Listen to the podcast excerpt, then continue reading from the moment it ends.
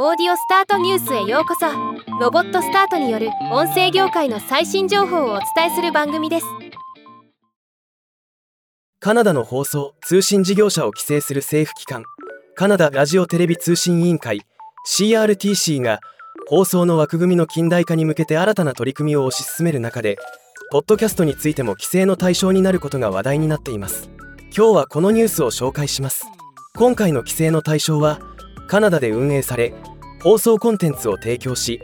年間収益1000万カナダドル以上日本円でおよそ10億円以上を稼ぐオンラインストリーミングサービスでこの対象になるサービスは2023年11月28日までにカナダ政府が用意したフォームで基本情報の登録を義務付けられるというもの。またカナダでオンラインストリーミングサービスを運営するための条件としてコンテンツと加入者に関する情報を CRTC に提供することも義務付けられます。ポッドキャストを提供するオンラインサービスは当然登録義務の対象になりますがソーシャルメディアを使用してポッドキャストを共有する個人であれば対象にならないとしています。カナダのポッドキャスト界隈ではこの規制は言論の自由を潰す試みと否定する声も散見されまた規制内容について疑問点も多いと指摘されています。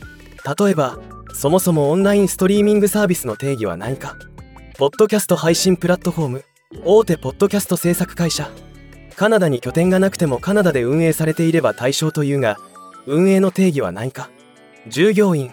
カナダで利用可能なコンテンツ。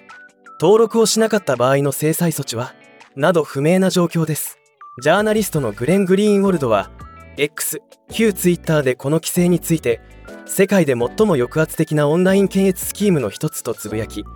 これを受けてイーロン・マスクもトルドー首相はカナダの言論の自由を潰そうとしている。恥ずかしい。